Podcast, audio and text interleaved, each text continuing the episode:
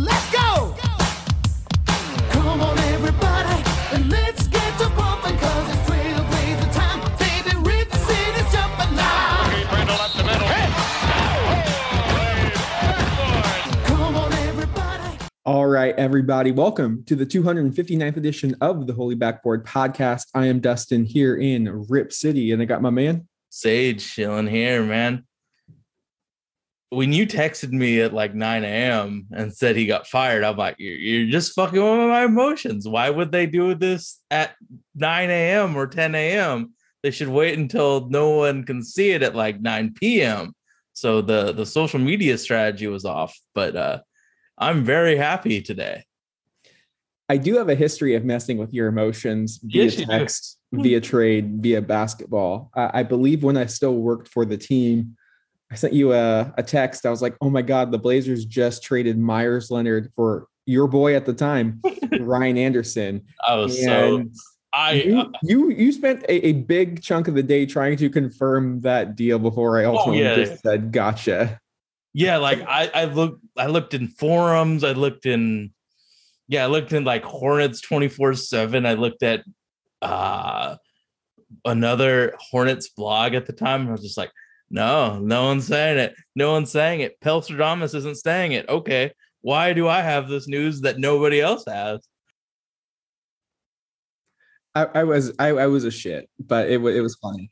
It was funny, and uh, I hated so, Myers Leonard then. So I was like, "Fuck, we traded." You know, I know financial rules. That is not that is not a possible trade. But at the time, I was like, he works for the Blazers. He should know this. Good times. And it is an emergency podcast. It has been a minute since we have done one of these, Sage. It is uh, just after eleven thirty a.m. in sunny Portland. Wanted to get your thoughts on the news that came down this morning. Uh, Blazers love their Friday news dumps. This one came, I think, five weeks to the day.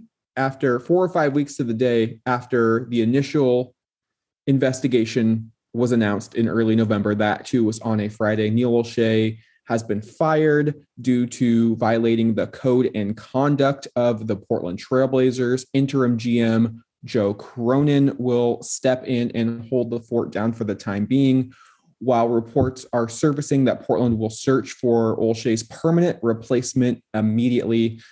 Just like a regular podcast, Sage, we're going to kick it off with a good, the bad, and the ugly. On today, on today, what is your good?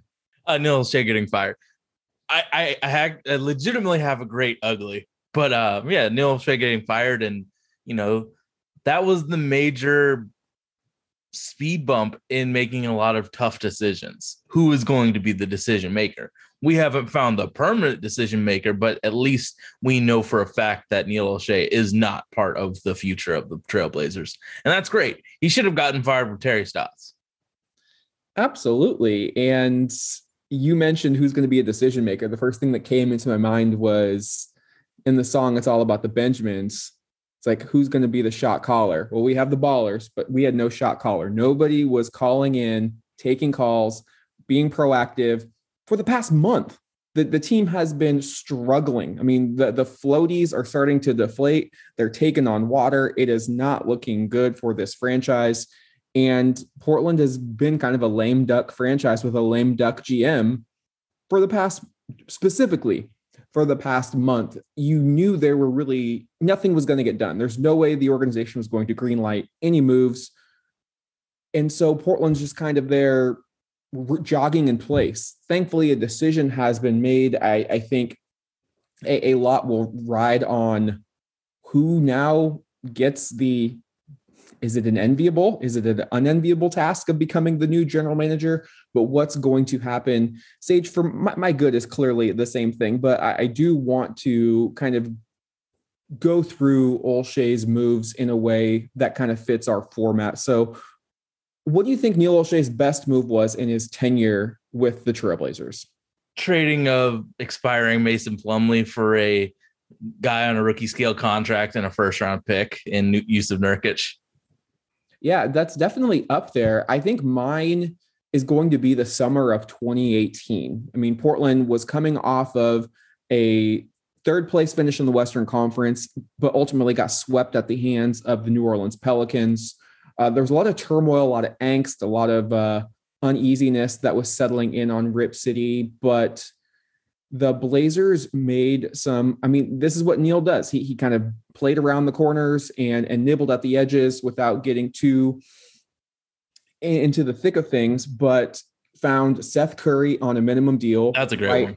Right after he was coming off of an injury. And now Seth Curry, I think is, I wouldn't say he's a borderline all-star, but he is definitely a great player on a championship team. And, and I thought he made ten million dollars player at least, right? He made that team go. He also signed two minimum contracts in Nick Stauskas and Wade Baldwin that allowed him to then make the move at the deadline for Rodney Hood. Again, a championship caliber player on a bottoming out team. Lord knows that Hood and Curry both played huge roles in Portland's Western Conference Finals push. And then during that season, he also got Enes Kanter, now Enes Freedom, to sign with Portland on the buyout market, which really hadn't happened in the past. Portland was not a buyout destination. Enes chose Portland over Los Angeles. And without Jusuf Nurkić for that stretch, Kanter stepped in and held his own. So I thought those were uh, Neil's best moves. Uh, probably a one B to that would be the summer of twenty fifteen. Neil seems to do his best when the least is expected of him, unfortunately. Uh, summer of twenty fifteen, Aldridge leaves for San Antonio. Uh, the rest of the, I believe Portland lost six of their starting seven rotation players. And again, he bit around the edges, brought in Al-Farouq Aminu on a good deal. After he had a good season in Dallas under Rick Carlisle, brought in uh, Maurice Harkless via trade with the Orlando Magic, uh, a, a lottery pick who really didn't play up to his expectations. And he also brought in Ed Davis. Uh, so he Mason started Plumlee some, too. Yeah, yeah, exactly. Mace, he made the trade on draft night, bringing in Mason Plumlee and Pat Connaughton for Rondae Hollis-Jefferson, which really set the foundation for that twenty nineteen Western Conference Finals runs. Now, as we move on to the bad, what is your bad? Because there, there's he sustained or he, he got Portland to a certain level, but he wasn't able to sustain it. So what is your bad for this episode? I, I actually want to say another good. I think I, I felt like getting our ass beat so bad by San Antonio was was a nice factor in something happening. So I would like to say that the San Antonio ass whooping might have, because It, it might be a coincidence that he got fired directly after that result. It looked like a problem against San Antonio. That team isn't the most talented in the world, but they looked like it against us. Um, the worst, there's so many. Just the, the bad. One, we're not at the ugly quite yet. Oh, okay. The bad. If it makes it easy, easier for you, what was Olshey's worst move? Oh, that's so it's so tough because there's the Zach Collins draft, and then you got it. Got to pick one. I guess I, I, honestly, the one that pisses me off more. I, I I'm gonna let you have the Zach Collins one, but the summer where we re-sign. Uh, uh, God, I've tried to get his name out of my mind. Uh, Myers Leonard, Mo Harkless, Alan Crabb, Evan Turner, Evan Turner. That was a that was a bad one. I remember hiking in. Uh, in uh Wyoming when that that uh that free agency happened, and I dropped my phones and it cracked on a rock, so I knew that it was going to be just a dog shit ass uh free agency period for the Pelicans and the Blazers. But uh yeah, that one was egregiously bad. I know that we got to a high height, but re-signing those players that didn't deserve that salary is always going to be a bad move. But you you can talk about the uh Yeah, I, I think the twenty seventeen draft was by far his worst outing as the on on the basketball operations side in in Rip City. twenty sixteen aside, Portland still had a chance to really acquire multiple difference makers in the twenty seventeen N B A draft. Portland had three picks in the middle of the first round. If they would have kept them, they could have added players like Jared Allen, O G Anunoby, Derek White, Kyle Kuzma, John Collins. Had they still made that trade to get up to number ten, superstars like Donovan Mitchell and Bam Adebayo were both available. This is where I go from the transition from good to bad, where Neil did enough to keep the Blazers afloat, but great organizations, great coaching staffs, great general managers, they're always looking to keep the, they're always looking to, to kind of keep the ship running along, trying to c- continue to set sail. And you have to do that by always being on point. And what I mean by that is, yeah, it's great that we made that Western Conference Finals push, but you could tell it wasn't sustainable because there was nothing left in the reserves. There wasn't a, a young up-and-coming player that could continue to, to grow with the roster that, you know, if C J goes down, you have another player back there who's able to uh, step in. Or if you get one of those players, you're able to then trade and kind of rebalance the roster. It just gives you so many more options. I mean, that's why teams like the Spurs are so, I think, highly respected, and what they did for damn near twenty years is so impressive, is because they went from the Sean Elliott, David Robinson era, Tim Duncan, then they found gems in Parker and Ginobili. And oh, what did they do about ten years after that? They went out and traded for Kawhi Leonard. Like, they continuously found that next player that still was able to contribute while their current superstars weren't just completely out of their primes. And it was just such a smooth and seamless transition.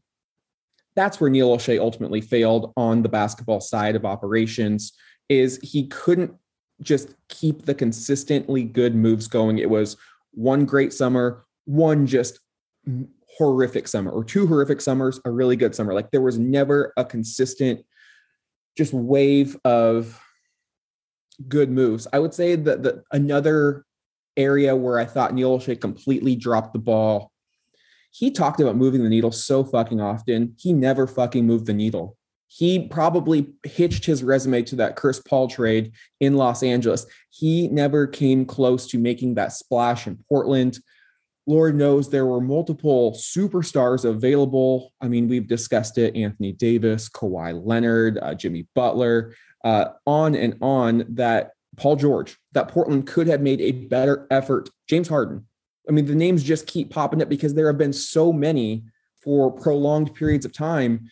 Yet Neil Olshey was so stubborn on his roster that he took a, he didn't take an impartial view, and he didn't look at it without bias.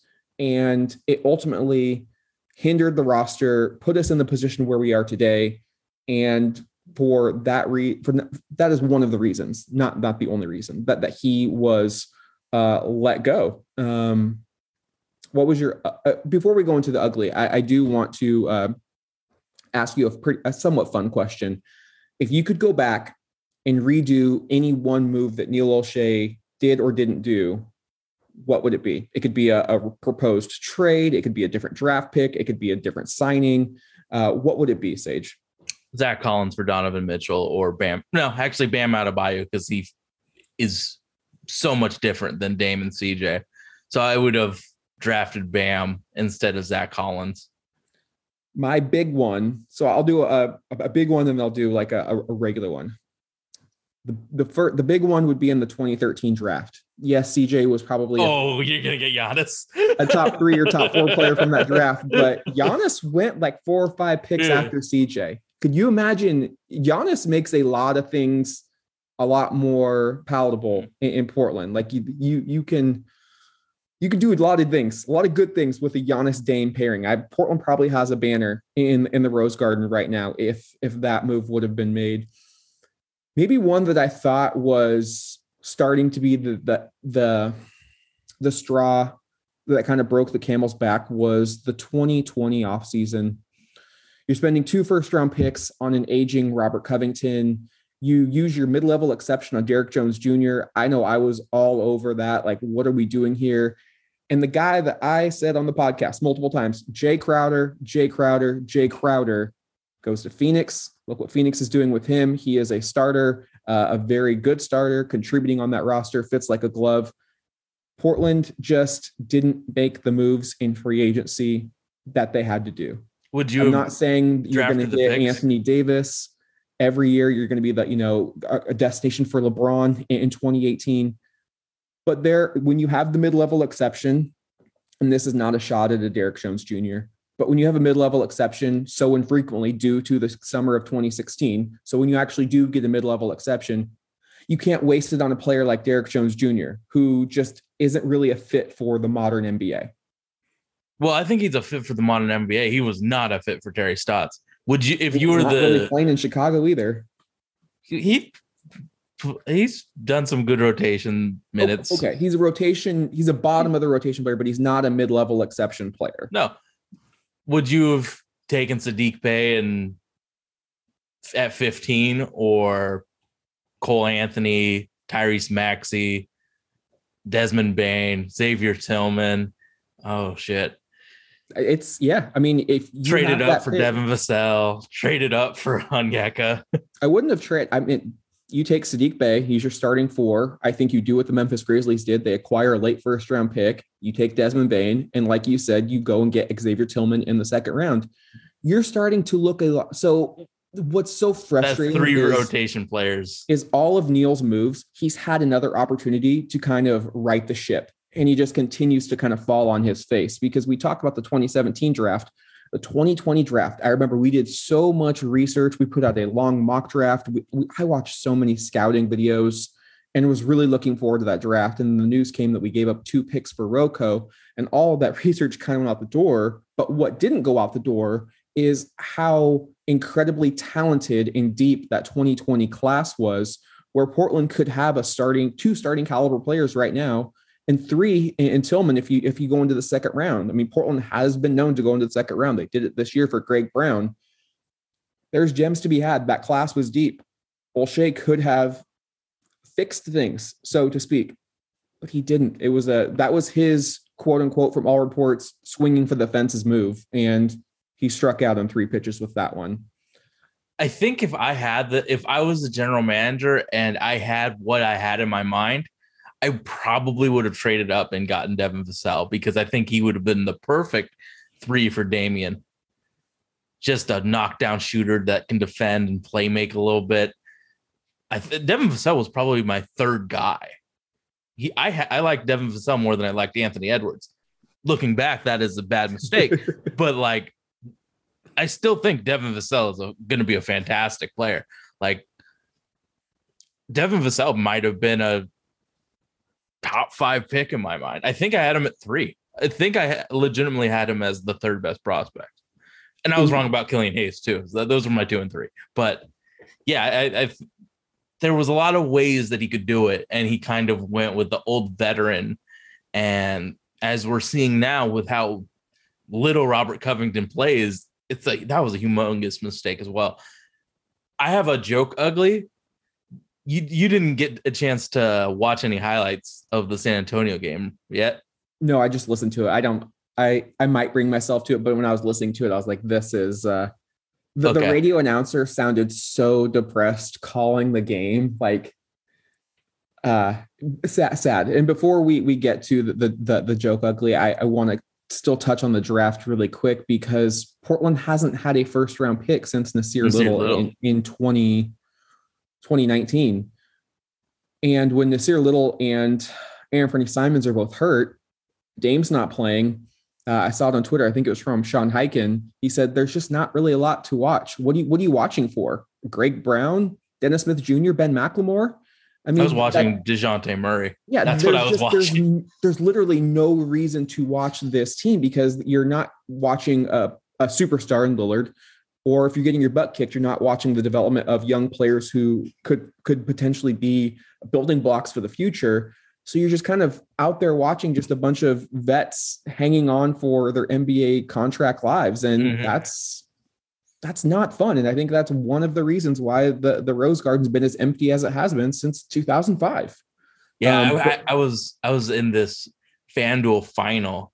So uh, like I had a chance at getting like a ticket to like a humongous contest. So I was just watching for DeJounte Murray and playing Grand Theft Auto Vice City. But yeah, that, that, that game was so not fun to watch and be a part of. But speaking of that game, I, I normally don't take notes, but the way Kevin Calabro said San Antonio was the most annoying way to say San Antonio. Give me your Calabro impersonation. San Antone, San Antone. He he didn't he didn't pronounce the A and the N. It was yeah. So that it was my ugly for the week. The way that Kevin Calabro said San Antonio.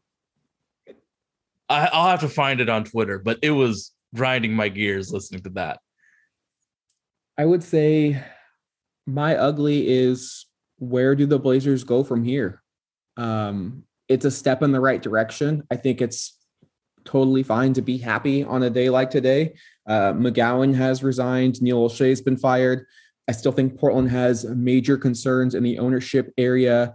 Uh, I'm not a fan of Chauncey Billups is still here. Like I'm, I'm not a fan of what I've seen uh, from Billups and the Blazers roster. Like, like I said earlier, is it an enticing job or is it a, I guess I'll take this G M job because there's only thirty available? Because what are you stepping into? One, you have a, a superstar and Damian Lillard, who's turning thirty-two this next year. Like we're, we're starting to get into the mid thirties with Damian Lillard, and he's already showing up, you know, some signs of wearing down a bit, especially with that uh, abdomen abdominal injury. You're already over a quarter of the way into the season. You're under five hundred in a pretty weak Western Conference. You have major holes across the roster. You have no draft capital. I don't know if there's a market out there for C J McCollum or Jusuf Nurkić. Lord, Lord knows that I have spent time sending you trades that, and it's so hard to see, oh, this team could actually use that player. It just, there's not really a need for a center, and there's not really a need for an undersized two guard to get the, the value back that Portland needs to be competitive in, in the Western Conference. So where, where do the Blazers really go from here? Like, I don't think the black cloud's completely lifted above this, this franchise. Like, I still think it's going to take a lot of time. And I think job one for the new general manager is to get on the same page with ownership and say, are we trying to win now, or are we going to rebuild? Because Neil Olshey has had us playing chicken for the past three years. Not choosing a direction, going straight into uh, just just straight without making a, a move left or right. So that's my ugly. We still don't know what's next. My ugly is how Neil Olshey treated people. I, I mean, that's that too. Just, that, that, that that's just obvious. That's just that's obvious. So I'll take it. All right, Sage. So there have been multiple reporters reporting multiple names that could be uh, potential replacements for Neil Olshey. You have Chris Mannix from Sports Illustrated throwing out Danny Ainge's name. You have uh, Chris Haynes saying that uh, Chicago's front, Chicago and New York's front office uh, personnel could be involved as well. I believe that the Knicks name is Mark Perry, and Ah, Chicago Bulls G M Mark Eversley and New York's G M Scott Perry. Then you have Bleacher Report's Jake Fisher throwing out uh, Grizzlies executive Tayshaun Prince and uh, Brent Berry as well. Sage, do any of those names give you cause for concern, excitement? I know anybody is a step up above Neil Olshey, but I, I don't just want to get better than Neil Olshey. I mean, that bar is way too low for me. I, I want to get somebody who's going to grow with the franchise, be here for the long haul, and hold the coaches and the players accountable, have take an impartial view of this team. Like, I feel like that's kind of been Portland's downfall. It's just been a little too buddy-buddy, mm-hmm. and, and not in a, a negative way. In terms of like, I don't think it's bad to be buddy buddy, but when it's impacting your decision making to build a, a championship caliber roster, I think personal bias has gotten in the way of certain moves. And I, I just want somebody who's going to treat people with respect, but also kind of take a step back and remove themselves and, and really just focus on doing the best decisions for the team as a whole, not because, well, you know, I really like Chauncey or I really like Jusuf. I, I want to keep them around. If you feel like the move needs to be made, by all means, do it. So do any of those names do anything for you? If if Danny Ainge can bring his own coach and his own staff around him, that really interests me.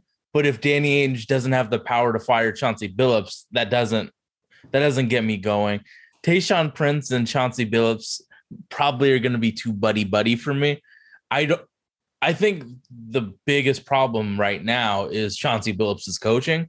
So I don't want Tayshaun just because of that. If Ainge can't fire him, nah. I don't really, you know, like I don't really know Brent Berry's, what he's done. The Knicks signed Kemba Walker, and that was a bad one for me. Bulls did fine, but I, you know, like. Don't the Bulls have them, uh, Car- Carney Silvis? He's from Denver. I don't know how to pronounce his name. I'm sorry. Oh, okay. I mean, sure, I'll I'll, I'll take him. I don't really, no, I don't really. That's know what I'm G Ms. Saying. Like, who's the G M in Chicago? I thought that was their G M. Arturas Carney Silvis, executive V P of basketball operations.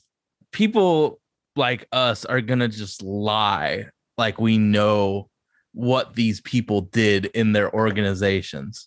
So I have no idea what the Bulls or the Knicks, like who made those decisions.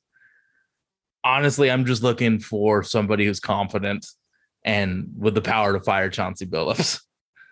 Yeah, I want somebody who is going to be able to hold their own. Like you're talking to Jody Allen and Burt Cold and you say, this is what we're going to do and why. You hired me for a reason. I want somebody who is going to be respectful. I want somebody who is going to have a good relationship around the league. I think that's really important to be liked, especially when it comes to agents, when it comes to free agency, when it comes to trades. You know, you scratch your back, I'll scratch mine. And that can play a huge role. Like if you need to get under the salary cap or you need to get under the tax to make a trade, you have somebody you can call up and say, hey, let's just, can we make this small move? It's not really going to impact either roster and I'll get you back the next time. And that, that shit does happen. So I want somebody who is going to have connections. Um, I really like what the Grizzlies have done. If Chauncey Billups wasn't our coach, I would be all over Tayshaun oh, yeah, Prince. The, the, that is just the Detroit Pistons yep. elite it, run. You can't you you can't have the elite Pistons without both of those players. And I, I just want somebody who is going to not be afraid to say, I want my own coach. I want to fire somebody. Um, I, I, I that's I think Billups and Prince are just going to be too close there. I, I'm all for being on the same page, but I don't think there would be any um, objectivity when it comes to job performance. Um, I want no part of of Mark Perry from the Knicks. I don't think the Knicks have really done a good job. Sure, they made the playoffs. Congratulations, but they're not going any further than the first round. Uh, they gave a bag to Evan Fournier. Uh, they haven't been the best drafting franchise. Yeah, they're getting a little bit more respectable, but I personally just haven't been too impressed. Again, like you said, we'd be lying if we knew what all of these players did. I'm interested in Brent Berry because the Spurs, I mean, they still have that aura around them. Chicago had a really good offseason finally, but does that make up for everything they've done prior? I, I don't know. Chicago's also a much more lucrative market to attract talent to. So you kind of have to take some of the moves they were able to make with, with a grain of salt. Yeah, we can't, we could not sign Lonzo Ball DeMar De, or DeMar DeRozan or trade for DeMar DeRozan mainly because we don't have picks. But like the Lakers signed Kendrick Nunn for the minimum. There was no way in hell that we would get that. There's no way in hell Patrick Mills would go to the, the to us for that little of money. So you know, th- there's some moves that just are impossible for a small market. Portland versus New York, Chicago, and L A. I mean, I'm still on board with with Charles Lee from Milwaukee. I'd love to give Sharif Abdurraheem uh, a look as well. Of those five names, I'm not like stoked on anyone, but if Danny Ainge is able to come in and have some power to make his own decisions. Yeah, fire like, him, like, hire Charles Lee, and bada boom, bada bing. I'm yeah, down. Like you mentioned, I think that's the only way I'd be able to get on board with, with Danny Ainge. I also don't think Danny Ainge would have any problem shaking up the roster, and I think that's really what Portland needs is, is a roster shakeup. Um, it's just, it's stale right now, but again, Portland did this to themselves. This could have been uh, a move that was made years ago. It could have been done in the offseason. It could have been done after the water bottle incident. It could have been done so long ago. Now Portland has their backs up against the wall. They have about two months to decide what they want to alter the course of the franchise's trajectory for the next decade in two fucking months. Mm-hmm. They did this to themselves. So mm-hmm. yes, it is a good day, but it, it's not over. Like, the Blazers have a long way to go before they can get back to the glory days. And it's unfortunate, but hopefully whoever is actually less than two months, because who knows how long it's going to take for them to hire someone. And Portland has big time decisions to make with Nurkić and Covington. And I, I think they need to get whatever they can for both of those players, because you're not going to re-sign them. Yeah, Hell, I don't think Robert Covington would come back on his own anyways. Mm-hmm. Uh, he's about had it up to here with the new coaching staff. So, I get that. We we all get that, though. Like, dude's been shitting. Chauncey's been shitting on Robert in the media for months since the season started. Like, there's no way he's going to want to come back to this coaching staff next year. So you might as well, like, would you do Robert Covington and I think Ellerby for Thaddeus Young and one of the Spurs young guys and like a pick? Only if a pick comes, because again, I don't think Thaddeus Thaddeus Young is one of those final pieces to the puzzle. We've we've we're missing pieces to the puzzle mm-hmm. right now. Like, we still have to look under the couch for some of the pieces to even find them to put to, to see where they go. So we're, I think, a ways away from a Thaddeus Young making an impact, because he is a good player, but I think he's like to get you over that hump. Now, I, I do anything where I get picks back. That that should be the number one thing mm-hmm. with Portland, replenishing that draft capital. So uh, yeah, that, that would, those would be my, my, my number one things. And there's multiple, because there, there's so many where Portland has to go. You got to replenish your draft capital, and you have to make a decision on this season. Do you just kind of do a, a pseudo Warriors tank where, oh, Dame's hurt, like Steph hurt his, his wrist, and we're just going to hold him out. So you keep that pick from Cleveland. You, you miss the playoffs. Or do you try to go guns ablazing and, and make a splash? It, it, it's one or the other, because playing both sides hasn't worked for the Blazers yet, so it, it doesn't make sense to try and do it with a new staff. And it's also really, I was thinking about this, you know, I, I meet Olga for, for walks every night, and I was just, I was thinking, okay, if Portland went all in, what would that look like? And it's a really difficult path to look at this year, because it requires trading Jusuf Nurkić, it requires trading Robert Covington, and it requires probably trading C J McCollum. So even if you get better on paper, Sage, chemistry takes a long time, mm-hmm. and mm-hmm. you're trying to get all on the same page with about fifty-five plus games left, probably forty-five by the time all of those moves get made. And you're going to try and, and beat teams who have been together for years. It's, it doesn't make sense. It doesn't make sense. And I don't know if you're able if to Dame gives Dame, us the year. Like, if he says, I'm committed, do what you need to do, that's fine. Then, yeah, go all in. But we we can't be held hostage for doing the things that we need to do just for the potential of A, B, and C. Yeah, I mean, also, I think speaking with Dame is probably on, on my top things to do as well, and, and just say, this is where we're at. We don't have what we need to go all in right now. Are you cool taking basically the rest of the year off? Just for the long-term approach. I know Dame's not really a long-term guy. He wants to he wants to play, and he wants to play yesterday. I mean, if it were up to him, he would not be taking this time off. I, I can guarantee it's probably killing him inside, not sitting, uh, n- not suiting up for, for the franchise right now. But if he is truly serious, which I believe he is, about bringing home a championship, or hell, even just contending in Portland, you have to know when to punt. Like, you can't always go for it on fourth down. So that would be a, a big, a big decision that, that I would look at, because Portland doesn't have, like, we're not, we're in decent shape with, with the cap. Like, if you can replenish your draft capital, if you can make moves that balance the roster out, um, you know, not lose free agents for nothing. Neil Olshey loved losing players for nothing. Um, then you can maybe look ahead and say, here's what we want to do in, in twenty twenty-two, because I don't think the Western Conference is going to get just insanely better over overnight. Denver is still long-term really hurt. LeBron James turns thirty-seven this December, so he'll be thirty-eight by the time the next season is in play. Uh, you got the Clippers with, with who knows how Kawhi is going to hold up. Chris Paul is fantastic, but he is still thirty-six. I mean, so there's, and you got teams like Memphis and Minnesota and Dallas who, who are young, They still probably don't have the pieces yet to quite compete. So I, I don't think you're walking into uh, a slaughterhouse in the Western Conference next year. I, I think there's, there's, it's so open, and it's open out East too, especially if, if Kyrie never gets vaccinated, like that, there goes one super team. Does it make you an immediate contender? No, but I think it opens the door much further than previously thought of, just because this could be the new normal in COVID seasons where players miss time, and it kind of throws everything off a rhythm. So if you're able to stay healthy and you have a deep team, you can kind of make that push. So it's going to depend on those three things: draft, moving your assets before they expire, and talking to Dame and seeing about what we're going to do. And I think figuring out what we do with the head coach. It's obvious that he's not connecting with at least some of the players.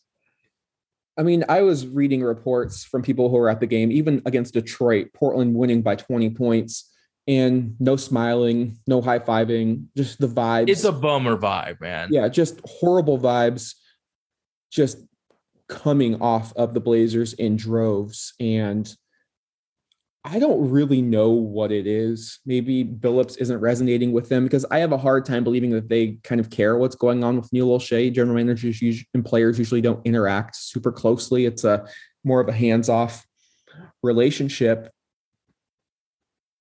There's something going on. And like you said, like the fans can read it too.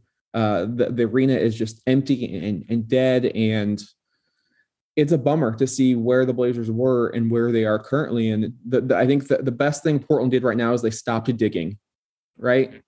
Stop digging and then figuring out a way to get yourself out of this, this trench, this hole, this well that you fell down into, and work your way back up. And I think a huge step in the right direction is making the right choice um, at general manager and, and making sure the ownership is all in. Like if ownership's not all in, it really doesn't matter. I think everything stems from ownership and their commitment to the team and their commitment to accountability.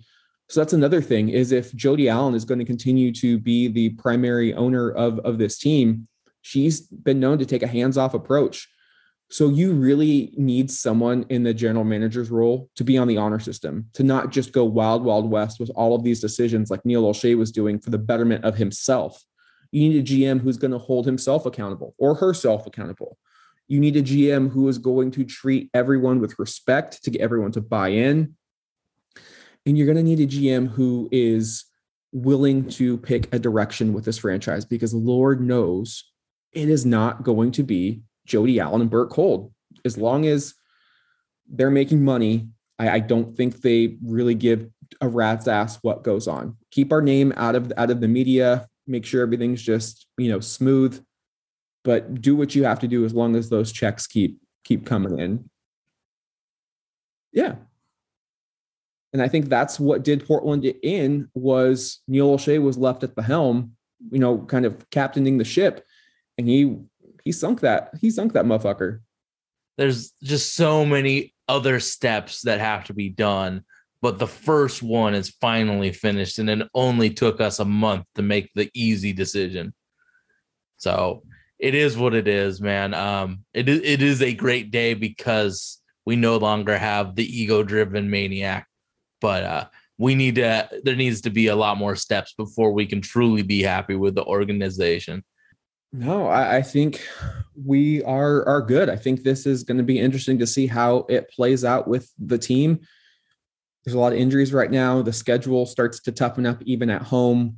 Again, my biggest question is, when does the next shoe drop, and where do the Blazers go for this season? Because you get too far down in the standings, it doesn't make a whole lot of sense to try and claw your way back up. So wh- where where do we go from here? That that's that's my lasting take on today's episode, but it was it was great to to chat with you uh, with mm. the sun actually being out instead of it being uh, pitch black. We will be back Sunday to talk about the week that was, and thank you all for listening, and we out here. Wherever you may be, this is Bill Shinley.